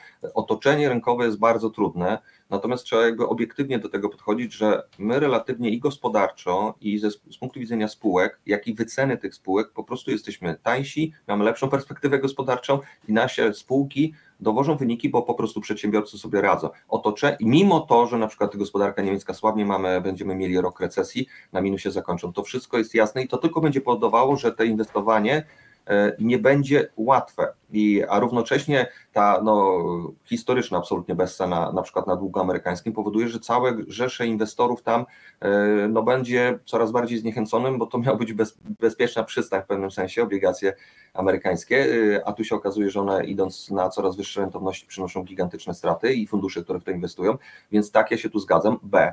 Jeżeli chodzi o akcje, bo to, a ten dług, to tutaj jeszcze może być nawet miejsce, chociaż ja uważam, że to już o tym rozmawialiśmy niedawno na, na forum, że przyszły rok może być już dobry, no bo spadająca inflacja, niższa niż e, ta rentowność tego, tego długu, naprawdę daje okazję niezłą inwestycyjną. Ja uważam, że z inflacją sobie, bo taką... Dają radę, no, okay, dają, e, są okazją inwestycyjną, ale generalnie podnoszą koszty funkcjonowania gospodarki, znaczy koszt pieniądza. Tutaj są ale amerykańskie rentowności, amerykańskie rentowności, 10-latki za 20 lat, no to widzimy, że to jest lat, torpeda jakaś niesamowita, tak? Gdybyś wydłużył, wy teraz wydłużyłeś i zobaczcie Państwo, że ta piątka jest blisko nawet wieloletnich e, z dwóch dekad szczytów, e, bo średnie okresy, w średnim tam te terminy takie 2-3 to, to bardzo często było, te 20 lat temu było podwyższone, czyli to jest wysoko, no i dlatego ja stawiam tezę, że spada tam inflacja, że jednak Fed jest restrykcyjny, on sobie lepiej radzić będzie niż my, może w cel nie uderzy, chcą go zresztą przesunąć z 2 na 2,5, ale jeżeli ono będzie się między 3 a 4 z inflacją wahał, to ja nie wyobrażam sobie, żeby długo te obligacje chodziły powyżej 5 lub przy 5. Raczej pojawi się na nie popyt, chociaż to kwestia to, co robi e, rząd demokratów i te zadłużanie, ta skala tego luzowania fiskalnego jest jest naprawdę duża i to są pewne ryzyka, ale tutaj wydaje mi się, że na tym długu jest, e, jesteśmy blisko pewnych, e, pewnych szczytów. Już... Nie jestem oczywiście takim specjalistą. Nie chcę wchodzić w politykę amerykańską ani żadną, ale to Trump wysyłał czeki ludziom w czasach COVID-u. E, to Republikanie wysyłali czeki ludziom wprost do domu. Po raz pierwszy rzeczywiście no helikoptermany, tak. bo wcześniej QE to było po prostu oczywiście do systemu finansowego, a tutaj poszła kasa, gorąca kasa. To jeszcze na koniec tego wątku amerykańskiego i spotkania z tobą jeszcze wrzucę, co Janet Yellen mówi na temat tego wzrostu rentowności, to w związku z silną gospodarką, a nie deficytami. No więc spoko, nie będzie żadnej recesji, jak rozumiem, tak? Czyli twój no, scenariusz ja wzrostowy na GPW nie jest zagrożony. Mocne spowolnienie będziemy widzieli w Stanach, że to nie, nie, nie może być tak, tak, że cena pieniądza poszła tak historycznie mocno w górę i to firmy nie czują zaczną się oszczędności, zacznie się szukanie e, gotówki, którą będzie można te zadłużenie pokryć. E, to samo będzie u konsumenta amerykańskiego. Te karty ciążą. Trzeba pamiętać, że one są zawsze dużo wyżej oprocentowane niż takie stopy rynkowe. Mówię dług na kartach. E, ci studenci, którzy są zadłużeni, robiąc te studia, to jest też gigantyczna kwota. Oni wszyscy razem gdzieś tam. Na razie jeszcze to są w stanie udźwignąć, bo ten rynek pracy jest mocny, ale i tak e, wydaje mi się, że e, najbliższe 2-3 kwartały to ta gospodarka amerykańska mocno wyhamuje. Zobaczymy, czy wejdzie w recesję. Ja sądzę, że nie, ale tutaj nie jestem takim optymistą jak Jelen, bo to jest taka sytuacja, za każdym razem to się powtarza, ci, ci decydenci wyrażają takie głębokie przekonanie, jakby trochę pod prąd. Nie będzie inflacji, ta inflacja się pojawiła, tak? I u mhm. nas, i to samo w Stanach mówili. Potem podwyższamy i będziemy podwyższać i walczyć z inflacją, to jest teraz takie stanowisko Fedu, bo bardzo łatwo potem obniżyć stopy i wrócić wzrost gospodarczy, będziemy walczyć konsekwentnie. Za każdym razem to zrobili, tłamsili tą gospodarkę i, i teraz znowu prawdopodobnie to zrobią, się tego nie boją, tak? Mhm. E, na razie e, to samo cały czas słyszymy, że gospodarka mocna, więc możemy stopy trzymać. Jakby w ogóle nie, nie miarkują, wciąż to, te same błędy powtarzają, ale oni potem relatywnie post factum, ale relatywnie szybko reagują, więc faktycznie może być tak, że przycisną tą gospodarkę, ona spowolni, może jeden e, albo nawet dwa kwartały technicznej recesji złapią Stany i nagle zaczną mówić o luzowaniu. Ja bym się tu raczej martwił o ten, o ten amerykański rynek akcji, bo one są relatywnie drogie i teraz tu jest odpowiedź, bo zaczęło się od tego pytania, czy kupować pod prąd. Otóż tam jest, to było na tym wykresie, oni są dużo powyżej średniej na Standard Poor's. Nasdaq, jak widać, jest dużo mocniej karany i mocniej spada, no bo to są te, te, te stopy wysoko trzymane, ale przecież on się dużo mocniej przecenił też już, więc tam wcale nie jest tak drogo. Raczej tylko te duże spółki, yy, mające duży wpływ na Nasdaq, yy, są relatywnie za drogie, szczególnie jak teraz wyniki nie dowożą, to kara rzędu minus 10% yy, bardzo obrazowo to tutaj przedstawiła, że, że inwestorzy mogą uciekać. Więc nie, mo, nie można wykluczyć, że w Stanach ta korekta bo dalej obstawiam, że u nich też to jest tylko korekta. Ona była dużo płytsza niż u nas przez te dwa miesiące, więc oni po pierwsze mają jeszcze trochę miejsca, mogą zniżkować. Ta korekta też się w czasie może przeciągnąć, bo, bo startują z wyższego połapu wycen i mają większe kłopoty wewnętrzne. Natomiast również na tamtym rynku uważam, że Bessa E, skończyła się w ubiegłym roku i jesteśmy z dużymi oczywiście trudem w kolejnych jakby falach hossy, ale one muszą być poprzecinane bardzo dużymi korektami, to jest normalna rzecz. Natomiast główny trend jest e, wzrostowy, również w Stanach, tym niemniej e, jeżeli chodzi o korektę, to, to jest możliwa dużo głębsza i to właśnie obserwujemy. O już nie chcę zabierać czasu, bo Widzę, że pani Jagoda już dołączyła. Tak, nie mogę sobie tego odmówić. Był Mariusz Jagodziński, teraz jest Jagoda Fryc, więc jesteśmy w Jagodniku, proszę państwa, dzisiaj w analizach live. Y, Jagoda, chcesz zapytać o coś y, członka zarządu Mam w TFI? Wiesz to strasznie się stresuje tym swoim przemówieniem, że zaskoczyłeś Dobrze, dobrze, damy ci Żartuję. Dzień dobry, dzień dobry, witam serdecznie Mariusz. To momencik, Witam, tak, Mariusza, Mariuszowi bardzo dziękujemy za opowieść o rynku i za chwilę, już za dosłownie sekundę przechodzimy do Jagody, która się bardzo stresuje swoim wystąpieniem. No co ty?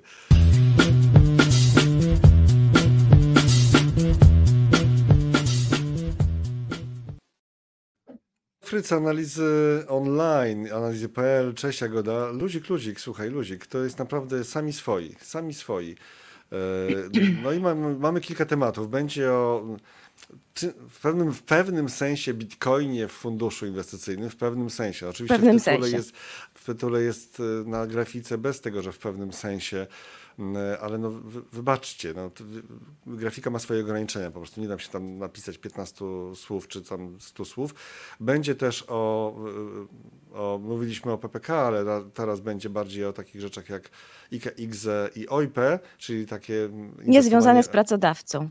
Tak, niezwiązane z pracodawcą, Mhm. ale zaczynamy od e, funduszy inwestycyjnych zamkniętych, od FIZ-ów, bo FIZ-y wróciły, wyszły z cienia jakiś czas temu. Już informacje o wynikach FIZ-ów, także tych niepublicznych, są na analizach e, PL do znalezienia i super, można sobie tam przeglądać, porównywać, ale generalnie e, trochę więcej o FIZ-ach teraz od Jagody. Dla kogo to w ogóle jest? Poza tym, że dla bogatych z reguły, tak? Czy zawsze? I No nie jak, do one sobie, jak one sobie radzą, bo jest to duża część rynku, o czym bardzo często e, nie, nie pamiętamy, tak? No, czyli teraz będzie tak bardziej funduszowo już. E, tak, FIZY. FIZY to jest rzeczywiście spora część rynku, bo 300, 300, 300, ponad 303 miliardy złotych to jest cały rynek funduszy inwestycyjnych, natomiast w e, samych funduszach inwestycyjnych zamkniętych ulokowane jest ponad 130 miliardów, więc mamy, e, no mówimy o ponad jednej trzeciej rynku. E, e, Trzeba zaznaczyć, że te FIZY to głównie są jednak wehikuły dla prywatnych, e, zamożnych osób i instytucji takich powiedzmy sobie inwestowalnych fizów na rynku jest około 150 i na tych fizach bym się skupiła. Natomiast trochę powiem o historii, bo do 2018 roku to był bardzo prężnie rozwijający się segment w Polsce. Zarówno wśród inwestorów, jak i w sieciach dystrybucji to były to były popularne produkty. W 2018, jeszcze wcześniej w Investments, to był bodaj 2017 rok, No i Mamy- tu już coś zaczyna pachnieć dziwnie, tak? Właśnie, podałaś pierwszą nazwę, tak, i zaraz będą tak, kolejne, e, tak. I w było Investments- disaster, i był disaster generalnie. Był disaster, po tym 2018 roku e, pojawiło się, e, pojawiły się regulacje, które uderzyły w branżę, jakby w cały segment fizów. Te regulacje były pokłosiem afery Getbacku. Nie będę już tutaj o samej aferze mówić, bo ona jest na pewno znana e, i nie po to tutaj przyszłam. Mhm. Natomiast konsekwencje takie, e, konsekwencje tych regu- regulacji były takie, że fizy zniknęły kompletnie, znikły z- kompletnie z przestrzeni publicznej, e, jeżeli można tak to powiedzieć. Mhm. To znaczy przestały publikować wyceny, pokazywać jakiekolwiek dokumenty. I no, ja to nazywam, że e, zaczęły funkcjonować w dość rygorystycznym reżimie informacyjnym. W 2019 były jakby Izba zaczęła ponownie publikować z opóźnieniem wyniki fizów. Izba e, zarządzających niepublicznych. e, funduszami i aktywami, tak. Tak jest. tak. Mhm. No i od tego roku mamy decyzję komisji, która pozwoliła znowu publikować te wyceny. Dzięki temu my Mhm. w serwisie możemy je e, ponownie umieszczać bo i wcześniej było ponownie tak- analizować. Wcześniej było tak, że tylko klienci mogli mieć dostęp do danych, do informacji. Tak jak ktoś się wychylił i była taka sytuacja, już nie będziemy przytaczać nazw, jak ktoś się wychylił na swojej stronie, coś tam więcej wrzucił, to od razu było bum od Komisji Nadzoru Finansowego, tak? Bolało i tak y, łatka się przykleiła na jakiś czas do tej instytucji, która próbowała tak y, za dużo pisać Tak. o tym, że to promocja, że to nie wolno i tak dalej. Ale to potem się wróciliśmy teraz. No dobrze, to dla kogo są te fizy tak naprawdę? Gdzie one się sprawdzą? E, Muszę najpierw powiedzieć e, o dwóch rzeczach. Pierwsza to fizy, jest, jest to konstrukcja i fizy dzielimy tak naprawdę na e, fizy publiczne i niepubliczne. E, Fizy publiczne, bo przypie- przypinamy łatkę, że fizy są oczywiście za, dla zamożnych inwestorów. One są co do zasady dla e, osób, dla inwestorów zamożnych, ale znajdziemy na rynku e, około 30 funduszy, które są e, fizami publicznymi, gdzie ten limit wpłaty jest niższy. I teraz, natomiast jeżeli mówimy o tych fizach dla zamożnych, które są które są sprzedawane w emisjach niepublicznych, one rzeczywiście e, kierowane są do zamożnych e, inwestorów, którzy są w stanie do takiego FIZA wpłacić e, minimum 40 tysięcy euro. I teraz dlaczego my w ogóle o tych FIZach mówimy? Bo to jest ciekawa konstrukcja. Jakby co do zasady fundusz inwestycyjny ma jeden cel, ma gromadzić pieniądze, to jest jakby produkt zbiorowego inwestowania, czyli gromadzimy pieniądze do, od inwestorów, a potem e, obiecujemy, deklarujemy w statucie, w jaki sposób te, e, te pieniądze zamierzamy e, pomnażać. E, I w przypadku FIZ-ów różnice, już nie będę teraz mówić o jakby konstrukcji prawnej, że tutaj mamy w otwartych jednostki uczestnictwa, a w FIZ-ach mamy certyfikaty. Natomiast skupię się na tym, co FIS może, a czego FIS e, i, co, a czego FIO nie może i dlaczego ten FIS w niektórych sytuacjach e, ma, ma szansę zachowywać się lepiej. E, Mowa przede wszystkim o limitach inwestycyjnych, bo w tych funduszach zamkniętych rzeczywiście te limity, limity są bardzo liberalne. E, Przykładowo, gdy w FIO może e, w jeden papier, na przykład w akcję danej spółki, zainwestować maksymalnie 5% swoich aktywów netto, w niektórych przypadkach ten limit może tam wzrosnąć do 10%, tak w FIZach ten limit wynosi aż 20%. A to oznacza, że możemy sobie wyobrazić taki fundusz, w którym w portfelu będzie 5 spółek. E, I chyba nawet mamy takie na rynku, Ezalian skoncentrowany bodaj jest takim przykładem funduszu, gdzie e, ten portfel jest e, mocno skoncentrowany na przykład na 20, na 20 e, podmiotach. Takie sytuacje FIO absolutnie nie mogą mieć miejsca. Druga rzecz jest taka, że niektóre klasy aktywów Czekaj, czekaj, momencik, bo takie pytanie ciekawe. Przepraszam, że przerywam twoje flow, twój flow. Proszę więcej o tych fizach dla biedaków, jak ja. Ale to już mówimy o tych fizach dla takich masowego Nie, nie. inwestora, który nie ma wielkich pieniędzy. Jeszcze nie, tak? To jeszcze nie jest to. Jeszcze nie. Znaczy Nie. my mówimy właśnie teraz o tych dla wielkich pieniędzów, pienia, Mhm, dla pieniędzy. tych wie, pieniędzy, natomiast jeżeli chodzi o te fizy e, z niższym, z niższym limitem wpłaty, no to tutaj jeszcze wrócę e, do, do sposobu sprzedaży fizów. E, Fizy mogą emitować w, określonych, e, w określony sposób e, certyfikaty i, i może, mogą je emitować w sposób publiczny, wówczas e, kierowane, jest, e, kierowane są to w sposób publiczny, jest oferta zrobiona i wszyscy mogą kupić, czy tam jest limitowane e, liczbą certyfikatów emis, emisja. Natomiast tutaj w przypadku tego e, funduszu niepublicznego zamkniętego mówimy o emisjach niepublicznych, które są kierowane do maksymalnie 149 inwestorów. E, Publicznych fizów, czyli tych z niższym limitem wpłat, jest e, relatywnie niewiele, bo mówimy o raptem kilku ponad 30 funduszach e, i w tym bodaj są ETF-y, bo to jest ciekawostka, że u nas w Polsce na krajowym rynku fundusz e, pasywny indeks, ETF e, musi mieć konstrukcję funduszu zamkniętego, co oznacza, że, że jak chcemy kupić taki ETF, mamy kilka funduszy jednej firmy beta i żeby kupić taki fundusz, musimy mieć rachunek maklerski. No Ale ym, i, teraz wracając jeszcze do tych, do tych fi, Powiedziałaś u fizów. nas w Polsce, bo cały jest problem, żeby były też otwar- jako otwarte, tak? Te, e, Była propozycja ETF, zmian w warzywniaku tak zwanym w, Przy e, tych, zestawie przepisów nowych, nowa ustawa tak przyjęta w tym roku. Tak jest. I była, była propozycja, żeby, te, żeby to zmienić i żeby, żeby ETF-y działały w formie, funduszy otwartych, jak to się e, co do zasady odbywa na rynkach zagranicznych, no ale niestety ta propozycja nie przeszła z niewiadomych e, powodów. E, natomiast wracając do tych fiza, fiza, fizów niepublicznych, no to tutaj mamy ten limit wejścia 40 tysięcy euro minimum i ciekawe strategie, które wy, wynikają z tego, że fu, fundusz zamknięty może po prostu więcej. Czyli tak, mamy te limity, które są wyższe, e, mamy klasy aktywów, strategie inwestycyjne, które są zarezerwowane wyłącznie dla fizów. Na przykład e, krótka sprzedaż czy, e, czy derywaty, instrumenty pochodne. W przypadku FIO, czyli funduszy otwartych, krótka sprzedaż jest niemożliwa, a jeżeli chodzi o na przykład instrumenty pochodne typu kontrakty, e, no to one muszą być używane w celu na przykład em, zmniejszania redukcji ryzyka.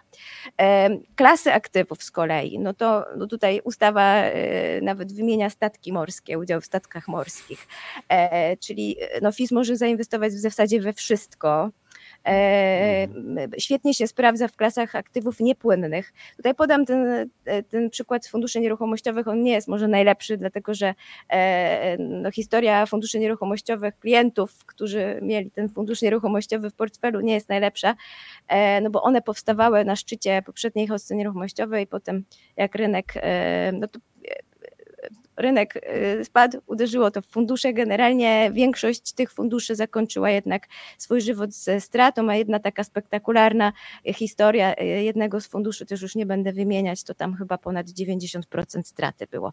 E, Natomiast co do zasady, są ciekawe klasy aktywów, jak na przykład wierzytelności czy private debt, e, czyli em, finansowanie Czyli przedsiębiorstw na rynku. Obligacje emitowane na rynku prywatnym przez firmy, takie, gdzie tam Tak tych jest. obligacji nie ma na kataliście absolutnie, tylko, tylko są bezpośrednio tak sprzedawane. nabywcom. Tak, i, tak, i to są rynki, to, jest, to są klasy aktywów, na których e, FIZ e, czuje się e, dobrze, czuje się lepiej, w zasadzie tylko on może tam się poruszać. E, Mówię o tych wierzytelnościach. Natomiast jeszcze e, są, są strategie, które wydaje mi się, że lepiej jednak sprawdzają się w formie FIZ-u. Mówię tutaj o absolutnej stopie, strategiach absolutnej stopy zwrotu. My taki, taką analizę skuteczności funduszy Absolute Return robimy co kwartał E, i dzięki temu, że te, że te fundusze zamknięte, niepubliczne ponownie mogły, e, mogą publikować swoje wyniki, a my możemy je analizować, więc włączyliśmy je również do tej analizy i okazuje się, że te fizy niepubliczne w, w tej strategii Absolute Return radzą sobie zdecydowanie lepiej niż e, otwarte. E, Co też pokazuje, że te najlepsze fundusze i najlepsi zarządzający są w stanie wykorzystać e, tak naprawdę te narzędzia, jakie zapewnia im ustawa w sposób mądry i skuteczny e, i zyskowny.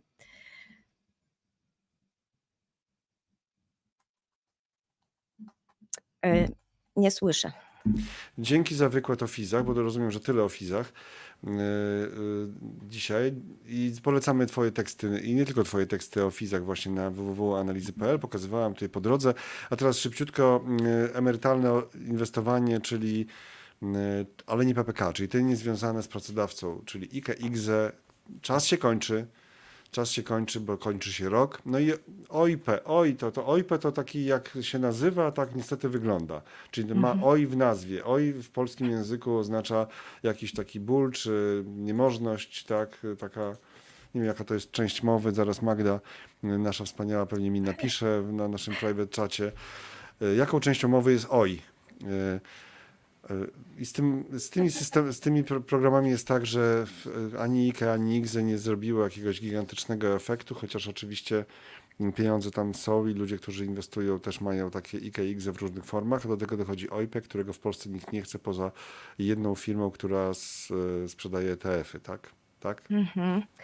No, zapowiedź. Ale warto powiedzieć, bo może ktoś się przekona, że warto w ten sposób też inwestować na emeryturę. Oddaję No, zapo- zapo- głos. zapowiedziałeś ten produkt rzeczywiście dobrze.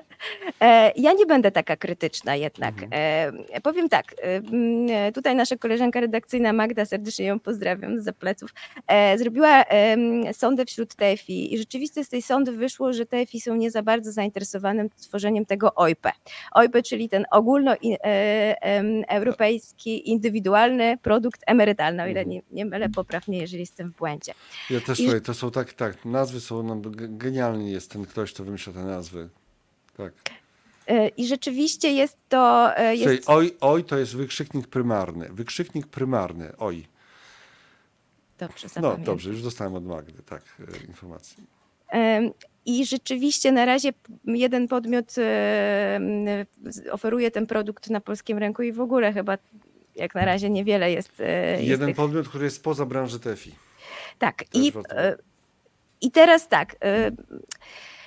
Można by było się zastanawiać, dlaczego. No i to pytanie oczywiście zadano e, TFI i, i też z moich rozmów wynika, jak również i z tej, e, z tej sądy, którą przeprowadziła Magda, że TFI przede wszystkim e, nie są zainteresowane, bo, e, czy, bo, bo teraz powołując się na, e, na, na statystyki, rzeczywiście jeżeli chodzi o popularność IKE czy IGZE, ona jest niewielka e, bo mówimy raptem o 23 miliardach, e, które zgromadziliśmy w tych produktach przez, przez kilkanaście lat, bo przypomnę, że przecież IKE działa od bodaj 2005 roku. Więc to jest niewiele.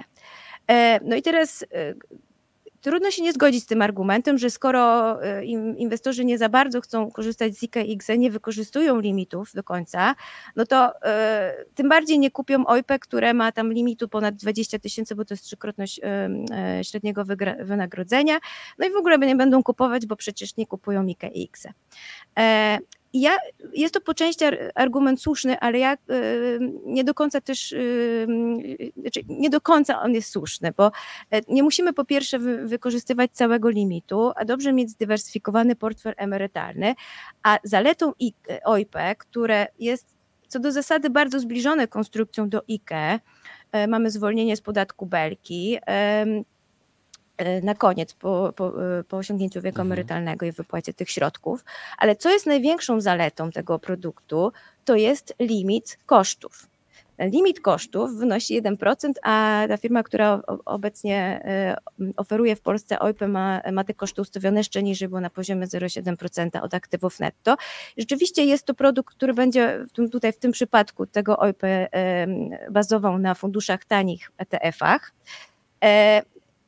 I chociażby nawet z tego punktu widzenia dobrze mieć tak zdywersyfikowany portfel emery- emerytalny i spróbować tych trzech produktów. Ja, jeżeli miałabym, chociaż oczywiście nikomu nic nie rekomenduję, e, to spróbować. Natomiast e, dlaczego TFI nie chcą tego e, oferować? No być może właśnie sęk tkwi, tkwi w, problem tkwi w niskiej marżowości, bo żeby ten produkt mógł się potem opłacać, trzeba zbudować masę, zgromadzić aktywa. Więc rzeczywiście Niechęć póki co e, jest e, do tego produktu. Chyba jedno TFI, bodaj Santander się nad tym zastanawia, ale zobaczymy. Być może się okazać, że, e, że podmiot, który oferuje OIP zdobędzie taką wielką popularność, że TFI same zaczną ry, ry, rywalizować o ten e, kawałek e, tortu.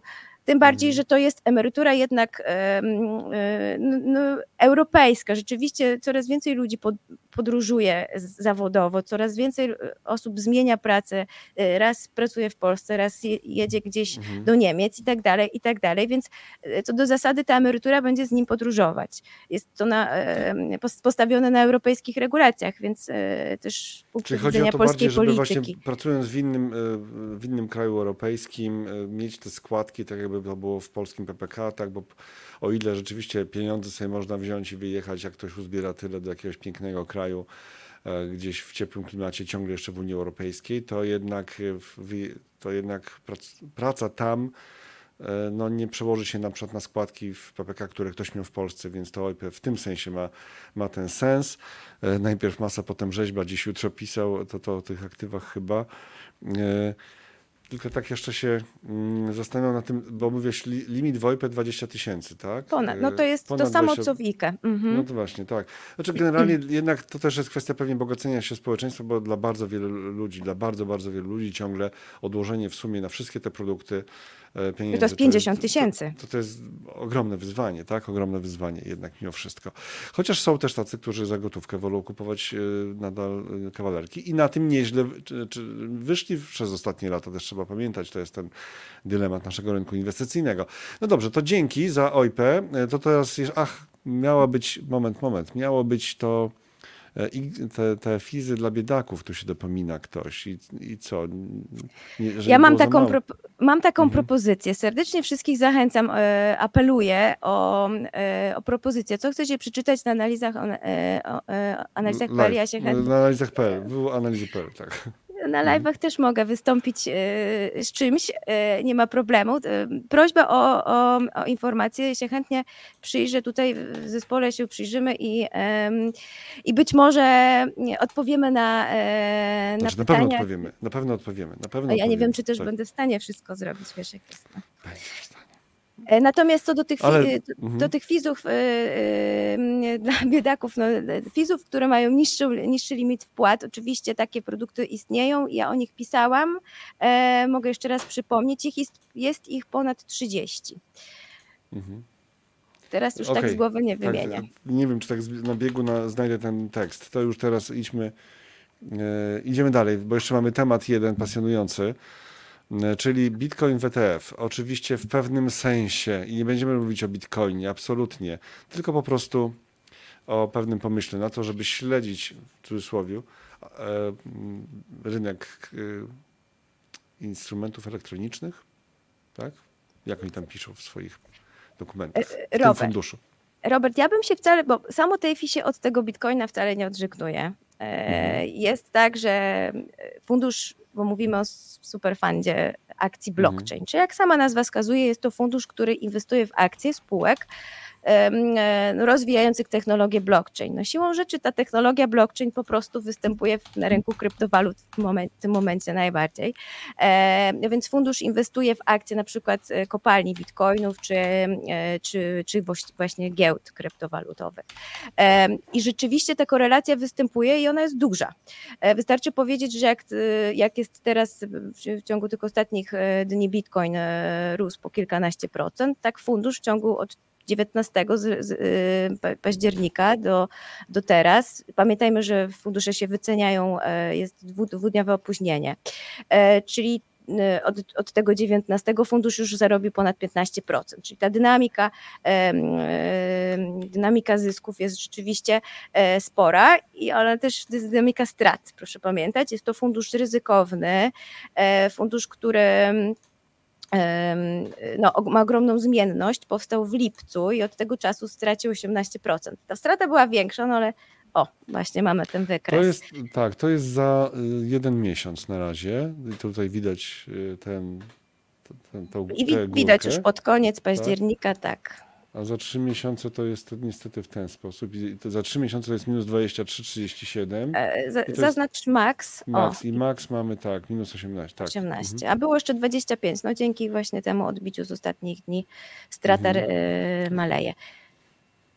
Ale jest to ciekawos- cie- cie- ciekawy fundusz. e, Wydaje mi się, czy nikomu oczywiście nic nie rekomenduję, ale jak ktoś w jakiś bezpieczny sposób chciałby e, na tym, czy relatywnie bezpieczny, zawsze trzeba re- relatywizować, Relatywnie czyli bezpieczny, tak. relatywnie do na przykład bezpośredniej inwestycji w kryptowaluty.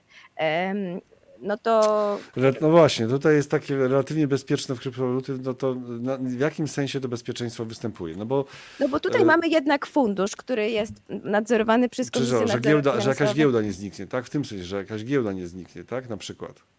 No, kupujemy aktywa, to jest fundusz, który Mm. nabywa akcje, jest Akcje, e, nadzorowany, nadzorowany przez Komisję Czyli- Nadzoru Finansowego, robi, to wszystko jakby kupujemy tutaj prawdziwy instrument finansowy. Mm. W przypadku inwestowania na giełdzie kryptowalut nie mamy regulacji, mamy No tak. Aktywa, tak? E, A poza tym, jeżeli e, wejdzie cyfrowa waluta banków centralnych, co się uważa za jakieś zagrożenie dla tych niezależnych, e, to spółki nadal zostaną i coś będą robiły. No nie wiem, no to trochę ch- chyba już kombinujemy, ale faktycznie jest to, że ktoś tutaj pisze w komentarzu, że a w portfelu, bo na, zaraz, a w portfelu Nvidia, pewnie Nvidia, a w portfelu pewnie Nvidia, no bo skoro spółki produkują, pracujące dla blockchainu, nie wiem czy w portfelu Nvidia, nie wiem czy ty tam Mm. dopatrzyłaś się czegoś takiego. Nie sprawdzałam portfela obecnie, natomiast y, proszę pamiętać, y, akcji blockchain to jest szerokie pojęcie. Blockchain się kojarzy oczywiście z, ry z rynkiem krypt kryptowalut, ale y, blockchain to nie jest tylko rynek kryptowalut, to też jest na przykład wojsko. To wsze- wszystkie te sektory wrażliwe gospodarki, gdzie na przykład ktoś się boi trzymać danych w chmurze.